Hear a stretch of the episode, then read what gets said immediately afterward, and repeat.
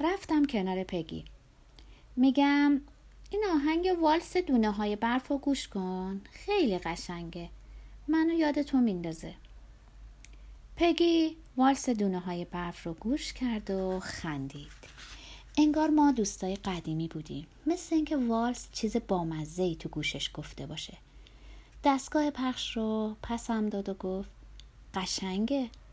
این اولین کلمش بود. معرکه است نه؟ برای اولین کلمه. پگی آبی می‌خواستم بهت بگم دلم نمی‌خواد عملت کنن.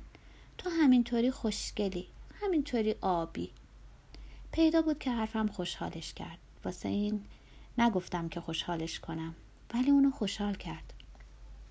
اسکار می‌خوام امشب تو جلوی روح ها مراقبم باشی. می‌تونی روی من حساب کنی پگی؟ حسابی به خودم افتخار می‌کردم. آخرش این من بودم که برنده می‌شدم. منو بغل کن. این واقعا کلک دختراست. بغل کردن پیش اونا مثل یه نیازه. اما پگی فرقش با اون دختر چینیه اینه که از اون دخترای بد نیست. بغل کردنش واقعا منو گرم کرد. شب بخیر پگی. شب بخیر اسکار بفرما خدا. اینم امروز من بود.